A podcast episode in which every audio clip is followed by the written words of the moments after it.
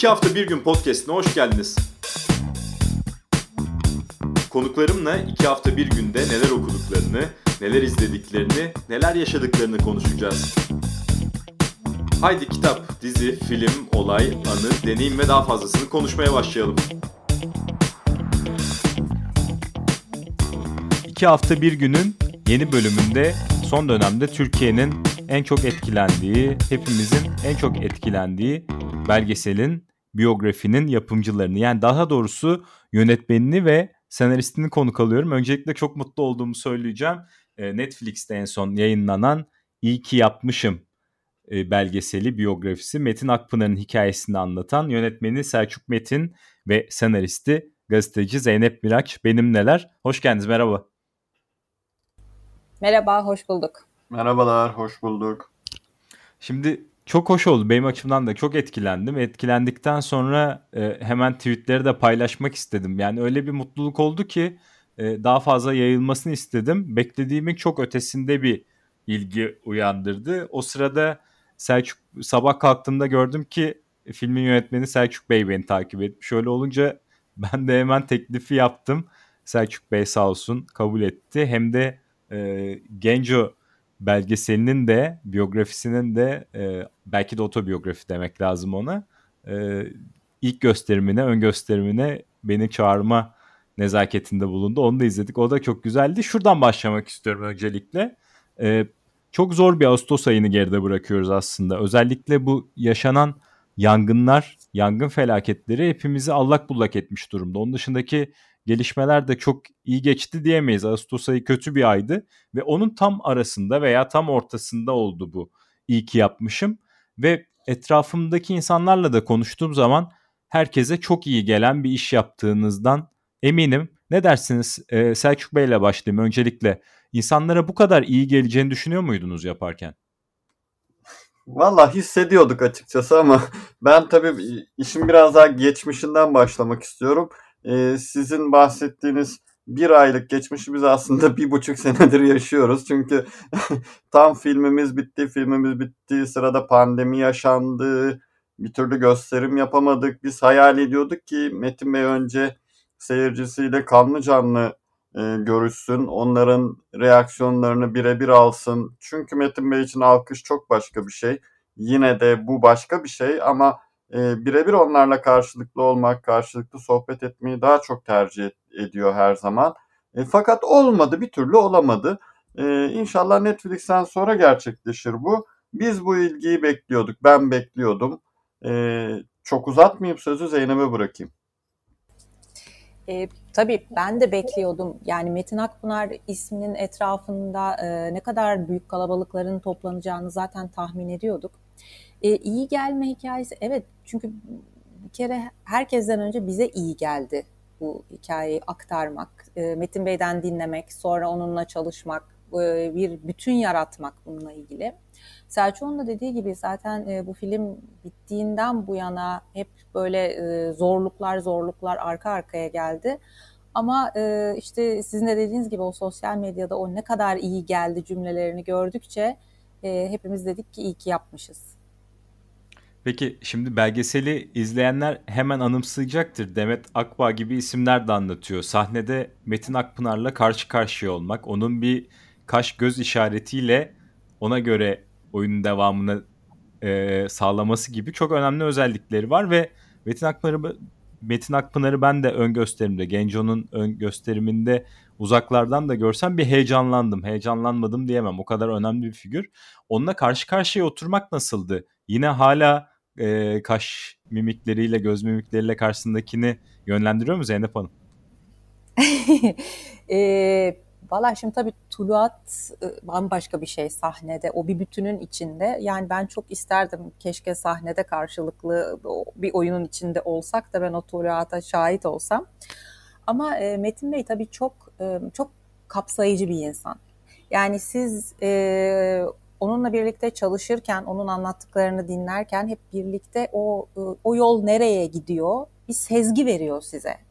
Yani e, Selçuk da zannediyorum benzer şeyler hissetti, ben de onu hissettim. O bir ortak sezginin içinde o birlikte bir üretim yapmanın e, rahatlığı ve güvenini mutlaka veriyor. E, ama tabii o e, tuluat bambaşka bir şey. Zannediyorum e, o tuluatı yapmak için işte orada Demet Akbağ'ın söylediği bir başka söz var. O bir hamurdur. Her şekli alır diyor ya. E, biraz karşılıklı da bir his herhalde e, o. Hani Demet Akbağ'da olmak lazım onun karşısında. Onun için ben kendime böyle özellikler şimdi atfetmeyeyim ayıp olur. tamam nasıl isterseniz. Şimdi Selçuk Bey ile devam edeceğim. Aslında Selçuk Bey sizin bu belgeseller artık bayağı bir üst üste koyunca e, özellikle belli bir dönemi belli bir dönemin hem oraya da yavaş yavaş gireceğiz tabii ki. Çünkü bir evet. Metin Akpınar belgeseli dediğiniz zaman bir, sadece Metin Akpınar'ı vermiş olmuyorsunuz. Aslında Türkiye'nin bütün politik iklimiyle, politik e, geçmişiyle, tarihiyle birlikte e, sanat tarihini de vermiş oluyorsunuz. Bu açıdan baktığınızda bu işler neye dönüşüyor? Nasıl nasıl bir şey oluyor izleyiciyle buluştuğu zaman? Valla açıkçası e, biraz önceye gitmek gerekirse e, biz Metin Bey'le bunu 3 yıl kadar önce konuşmaya başladık. E, bir yıl kadar önce oluyor gibi dedik, olacak gibi dedik. Açıkçası tarihle bir arada, Türkiye'nin tarihiyle bir arada gelmek zaten gelmemek olası değil daha doğrusu. Biz şimdi çalışmaya başladıktan sonra Zeynep aramıza katıldığı vakit e, dedik ki Türkiye tarihiyle beraber gelelim. E, 60'lar Türk tiyatrosunun en önemli dönemi. 60'lardan bugüne geldiğiniz zaman aynı zamanda darbelerle geliyorsunuz. Yani darbesiz bir 10 yıl, Genco Erkal'ın da söylediği gibi hani 10 yılda bir darbe olmasa hatırım kalır diyor mesela. o çok iyiydi. o, o, o yüzden e, Türkiye e, Türkiye ne yazık ki böyle bir ülke. Biz bu süreci belgeselde de yaşadık. E, bir defa e, belki tam sorunuzun karşılığı değil ama ben e, üzüldüğüm bir noktayı belirtmek istiyorum. Bu belki sorunuzun kısmi cevabı veya bir çıkarım olur. E, neticede biz Metin Akpınar gibi büyük bir sanatçıya bir belgesel çekmek için hiçbir kurumdan destek bulamadık. E, bu beni açıkçası hala içimde olan bir yaradır. E, şimdi Netflix'te yayınlanıyor, evet. Herkes izliyor, evet. E, fakat insanlar bunu Netflix yapımı gibi algılıyorlar bir taraftan da.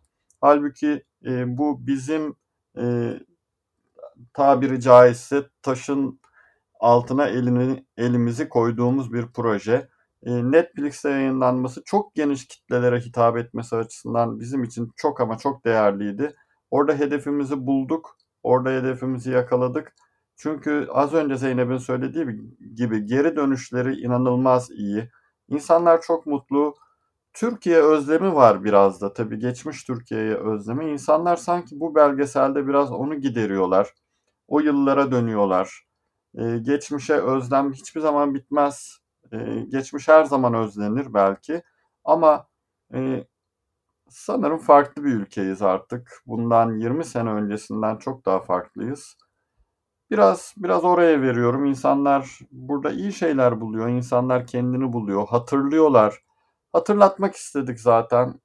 Ee, bunu da Türkiye'de olabilecek en iyi isimlerden biriyle yaptığımızı düşünüyorum. Metin Akpınar çünkü çok kapsayıcı bir insan. Zeynep'in de bahsettiği gibi.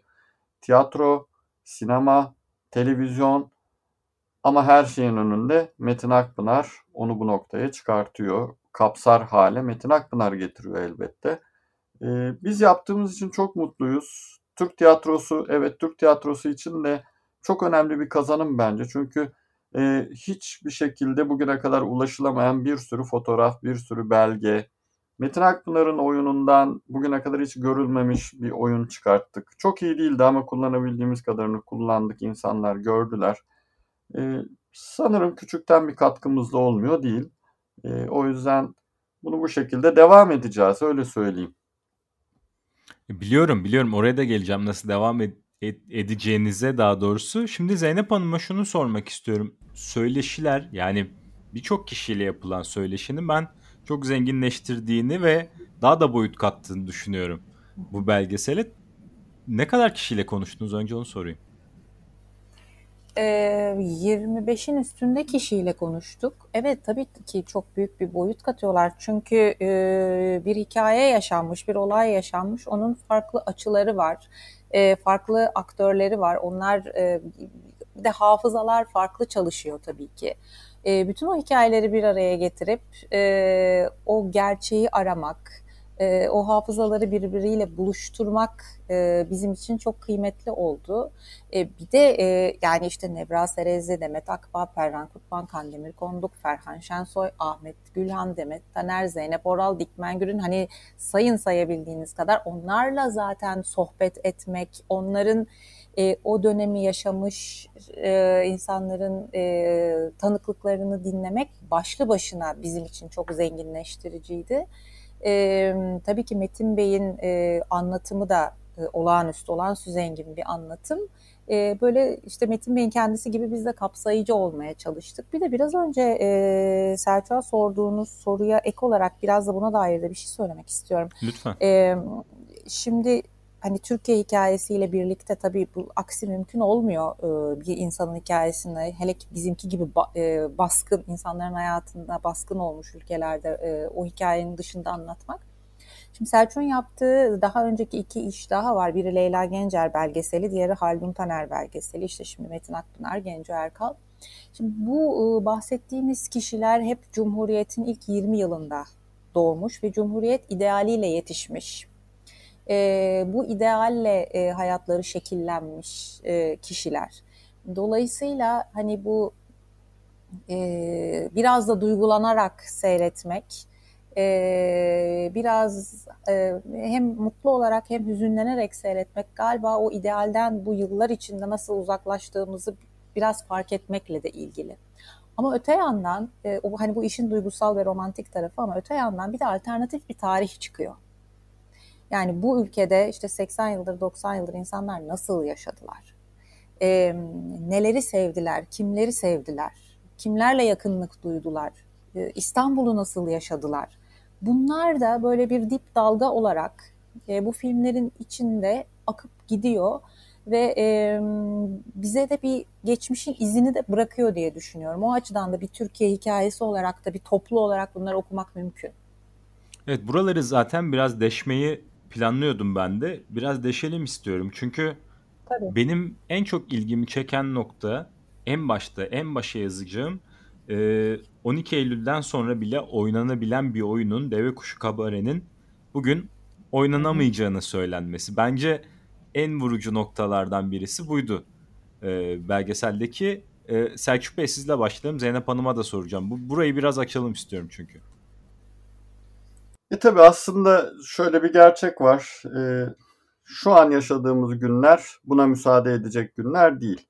E, Turgut Özal, Süleyman Demirel, e, Kenan Evren, düşünün Kenan Evren yani darbe yapmış gelmiş ama o hoşgörüyü e, içinde barındırıyor. Geliyor kahkahalarla gülüyor. Turgut Özal geliyor oyunlardan sonra Metin Akpınar'ı arıyor ve diyor ki oyun nasıl gidiyor? Metin Bey'in de söylediği gibi benden akıl alacak değil elbette ama toplumun nabzını ölçmek istiyor. Neden? E çünkü kendine bakmak istiyor. O günlerdeki siyasetle bugünlerdeki siyaseti karşılaştırdığımız zaman arada elbette uçurum var. Bugün hiçbir şekilde bunların yapılabilmesi mümkün değil.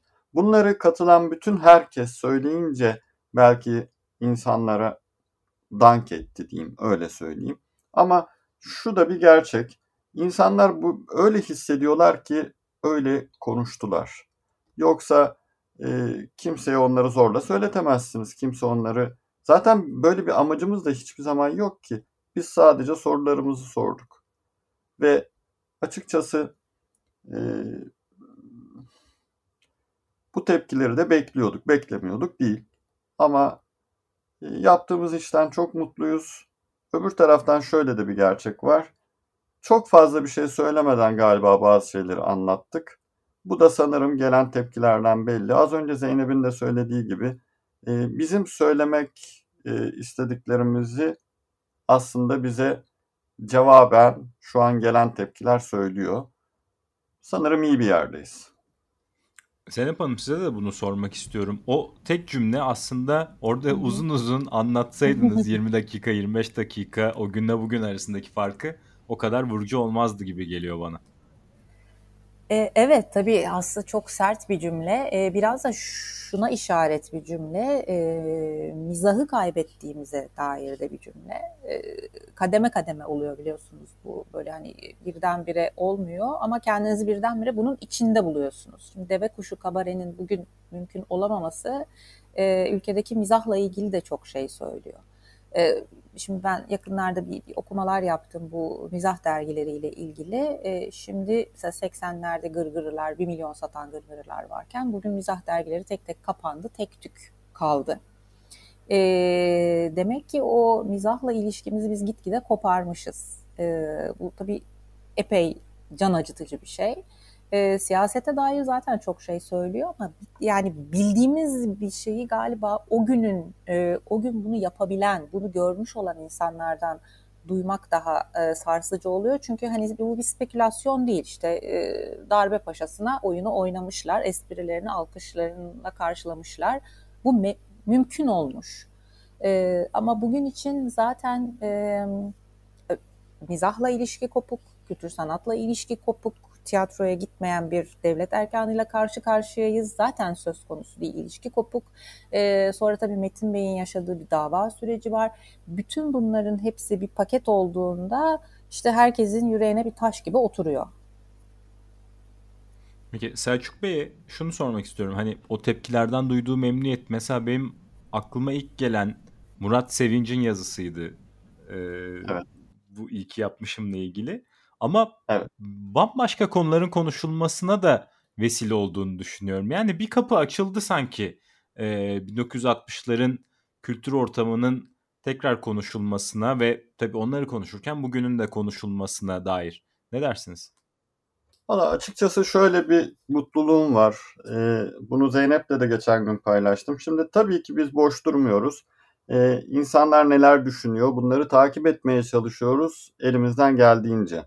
E, özellikle Twitter'a baktığımda e, şöyle bir şey fark ediyorum. İnsanlar belgeselin her noktasından bir şeyler bulmuşlar. Bu bir defa bir yönetmen olarak beni çok mutlu ediyor ki Zeynep'i daha çok mutlu ediyordur. Çünkü e, bu akşam Metin Bey'le de konuştuk. E, boş noktamız yok Selçuk dedi filmde.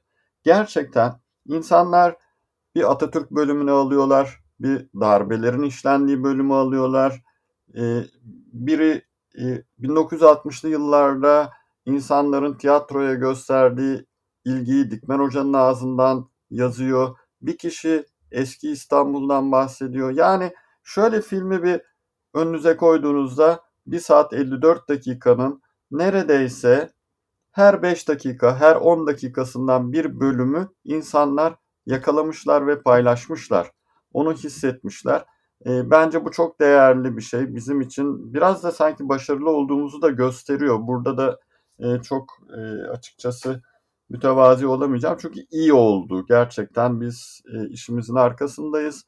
Bu çok önemli bir gösterge. İnsanlar birçok yerden paylaşımlar yapıyorlar. Birçok şeyi paylaşmışlar. Bence bu çok değerli. Ben bir de şunu söylemek isterim. Yani şimdi şu duyguyu da verdiğini düşünüyorum ki vermeseydi üzülürdüm.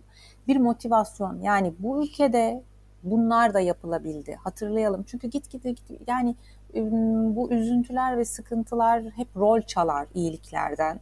Ee, zor günler rol çalar. Hep böyle daha çok daha çok e, işte depresif olursunuz ve hiçbir şey yapamaz hale gelirsiniz. Ama bu film neler yapılabildiğini, ne koşulda bu işlerin yapıldığını, işte 12 Mart'ta, 12 Eylül'de Deve Kuşu Kabare'nin mümkün olabildiğini, bu toprakların bir Metin Akpınar çıkarabildiğini, bir Haldun Taner çıkarabildiğini hatırlatsın da isterim.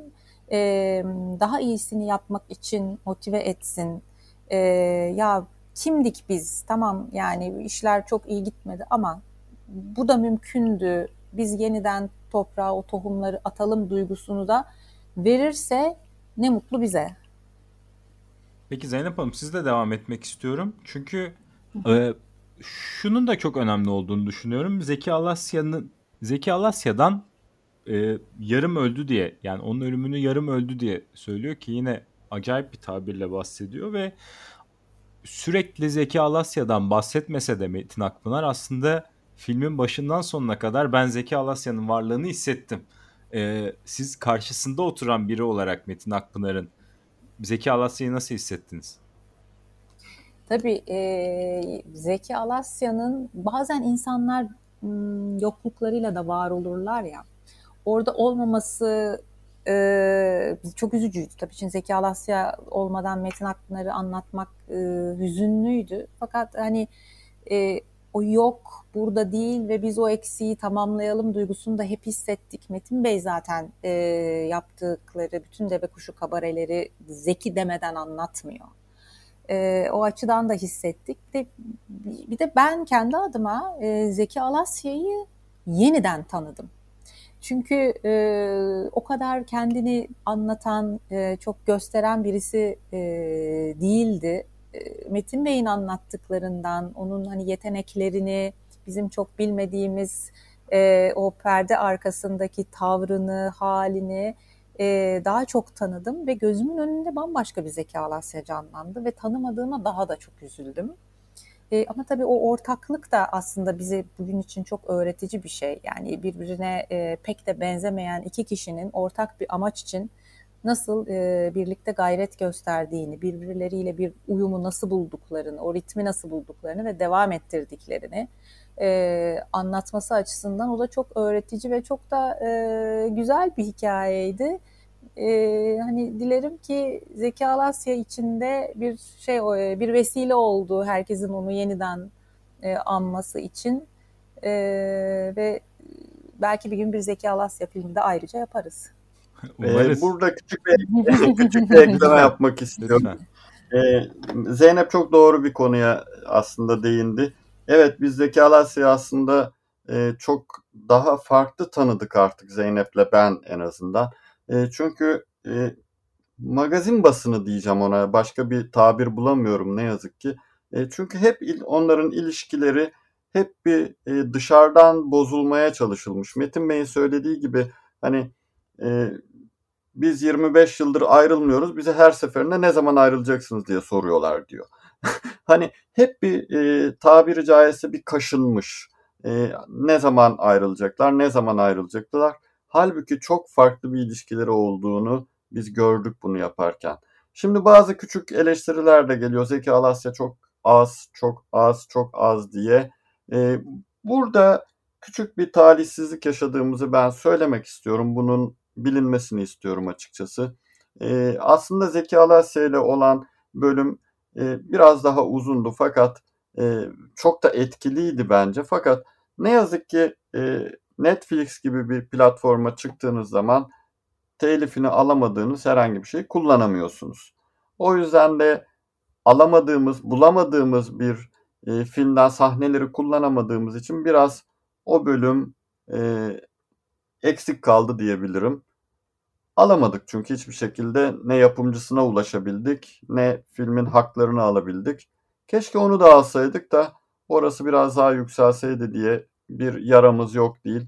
Fakat Zeynep'in de söylediği gibi Zeki Alasya.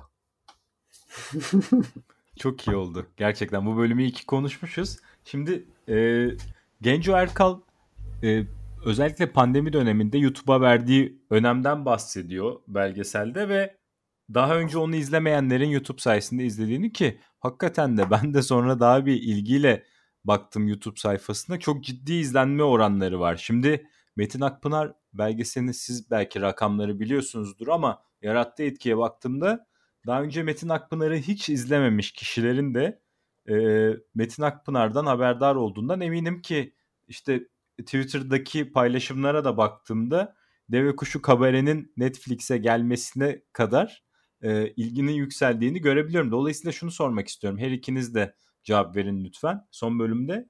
E, dijital platformlar aynı zamanda da e, çok faydalı şekillerde de kullanılabilirmiş ve bunu bize bu örnekler gösteriyormuş gibi geliyor bana çünkü. E, doğru çünkü şimdi şöyle düşünün e, Metin Bey'i ben sahnede hiç seyretmedim e, çünkü yaşım yetmiyor ama çok iyi biliyorum, ezbere biliyorum. Çünkü kasetlerden seyrettim. Şimdi bu böyle kuşaktan kuşağa farklı teknolojilerle aktarılan bir şey. Şimdi o kasetler gitti. Bir ara DVD'ler vardı. DVD'den bir kuşak seyretti. Şimdiki kuşaklarda işte e, farklı dijital mecralardan seyredip keşfediyorlar. E, ve dolayısıyla e, belki de Metin Bey yani Deve Kuşu Kabare kapandığında henüz doğmamış olan birçok kişi de şimdi Deve Kuşu Kabare'yi böyle keşfediyor, böyle ezberliyor. Demek ki e, Metin Bey kaç kuşağı birden aynı anda hitap edebiliyor ki aynı şey Genco Erkal için de geçerli. Karşılıkları var onların yaptıkları işlerin her dönemde. E, ve tabii bir de şu da var. E, sosyal medyada o oraya yazmak, bir oradan bir karşılık almak ve sizin seyredip hoşlandığınız bir şeyi paylaşan hiç tanımadığınız birisiyle karşılaşmak da bayağı şifalı geliyor şu çatışmalı ortamda. Yani tabii ki iyi tarafları da var sosyal medyanın ve işe yaradığı taraflar var ama e, mesela yani Genco Bey bunu harika bir şekilde de kullandı. Müthiş adapte oldu. Metin Bey'in o kadar dijital dünya ile arası yok ama onun zaten e, bugüne kadar yarattığı içerik e, teknoloji geliştikçe kendini öbür teknolojiye atıp o içerik hep sağlam kalıyor. Yani müthiş bir başarı ikisi içinde. Yani o önem ben o içeriklere baktığımda diyorum ki yani teknoloji nereye giderse gitsin o içerik oradan oraya oradan oraya hop hop hop hop taşınacak ve mutlaka kendisine başka bir kuşakta bir karşılık bulacak. Müthiş bir şey. Ne dersin ya Aslında söylediğin, söylediğin gibi Zeynep yani e, içerik e, dijital kanallarda, dijital mecralarda buna muhtaç değil mi? Ve bu insanlar her döneme içerik üretebilecek yetenekte, donanımda insanlar. O yüzden e, dijital platformlarda yer alması gerçekten bizim en büyük hedefimizdi. E, bugüne kadar pandemiden dolayı çok fazla gösterim yapamadık belki ama 3-4 tane gösterim yapabildik. E, orada 300-400 kişiye ulaşıyorsunuz. E, onlar evlerine gidiyorlar, onu anlatıyorlar, bunu anlatıyorlar. Anlattıklarıyla kalıyorlar. Neden anlattıklarıyla kalıyorlar? Çünkü e, anlattıkları kişinin onu hemen izleme şansı yok. Halbuki dijital platformda en önemli şey istediği zaman ulaşabilmesi. İstediği zaman ulaşabildiği için de gecenin birinde de e, bize mesajlar geliyor. Sabahın dördünde de mesajlar geliyor. E, Metin Bey'in adaptasyonu dijital mecralarda şimdi biraz daha farklı. En azından bunu söyleyebilirim. Çünkü artık biraz daha farklı görüyor. Eskiden e, açıkçası e, Metin Bey'in evine Netflix'i de ben bağlattım. E, daha öncesinde vardı. Fakat e, Netflix'i e, takip etmeye başladıktan sonra e, dibine kadar izledi. E, o yüzden e, onun da keyfine vardı. O da artık yavaş yavaş adapte olmaya başladı. E, gerçekten 27 ülkede izleniyor şu anda. Ve yurt dışından da çok fazla mesajlar alıyoruz, tepkiler alıyoruz. E, Sinemalarda, festivallerde gösterilmesi elbette önemli. Metin Bey orada izleyicisiyle birebir karşılaşıyor. Fakat e, dijital bir platformda yer alıp çok daha geniş kitlelere ulaşması bizim en büyük mutluluğumuz bu yapımda. Vallahi çok teşekkür ederiz e, bu belgeseli hazırladığınız için. E, gerçekten çok önemli bir belgeseldi ama burada bitmedi. E, son olarak isterseniz evet. söyleyin hem şu andan itibaren e, izleyiciler sizin hangi yapımlarınızı izleyebilirler hem de sırada neler olacak? E, şimdi çok yakında tabii Genco ufak ufak gösterimlere başladı. Onda e, benim yönetmenliğim var. Bu sefer senaryoyu Genco Erkal'a bıraktık. Zeynep'ten müsaade istedik. e, o yüzden onun senaryosunu Genco Erkal üstlendi ve değişik bir çalışma oldu. Biraz daha farklı bir yapım oldu. Fakat şu an Zeynep'le birlikte çalıştığımız üzerinde ve kurgusunun bir bölümünü e, yaptığımız diyeyim, yarısını geçtiğimiz bir belgeselimiz Haldun Dorman belgeseli. E, biraz da Zeynep'e bırakayım sözü. İşte biraz önce e, söylediğim gibi o e, Cumhuriyet tarihini başka bir açıdan bakıp e, tiyatro sahnesinden bakıp anlatma e, gayemizde devam ediyoruz. Tabii Haldun Bey bambaşka bir kişilik, bambaşka bir tarih, bambaşka bir hayat. benzer dönemleri benzer dönemlerin Türkiye'sini ve İstanbul'unu çok farklı yerlerden yaşamışlar ama bir yandan çok da ortaklaşan alanlar var. E, Haldun Bey başlı başına zaten muazzam bir fenomen. E, bakalım onun o bu çok dolu, çok verimli yaşamını e, belli sürelere nasıl sığdıracağız? Ondan sonra da e, aklımızda, hayalimizde e, olan birçok isim var. E, umarım hepsini gerçekleştirebiliriz. Zeynep çok kısa bir şey ekleyeceğim. Şimdi geldi aklıma. Gerçekten düşündüğümüz zaman 1960'tan bu yana gelirsek Türk tiyatrosunun en yükseldiği dönem e, kabareleri en çok ön plana çıkartan Metin Akpınar, Haldun Dormen'le birlikte. Politik tiyatro Genco Erkal ve Haldun Dormen. Hepsinin üçünün de tarzları farklı, üçünün de alanları farklı. Ee, sanırım 60'lardan bu yana geldiğimiz vakit e, hayli geniş bir alanı izleyicilere vermiş olacağız. Ama ben de şöyle söyleyeyim o zaman kaparken daha dolduracağınız çok boşluklar var. E, bu işbirliğinin e, gidebileceği çok yer var bence yani. Bu kadar erken bırakmayız sizi. Listemiz çok uzun. Yani netleşmeden zikretmeyelim Tabii diyoruz. ki. Tabii ki. Çok teşekkür ederim Selçuk Metin ve Zeynep Miraç. Ee, zaten belgesel belgeseller için ayrı teşekkürler ama bu sohbet de çok keyifliydi. Çok sağ olun. Ağzınıza sağlık. Çok teşekkür ederiz biz de. Biz teşekkür ederiz.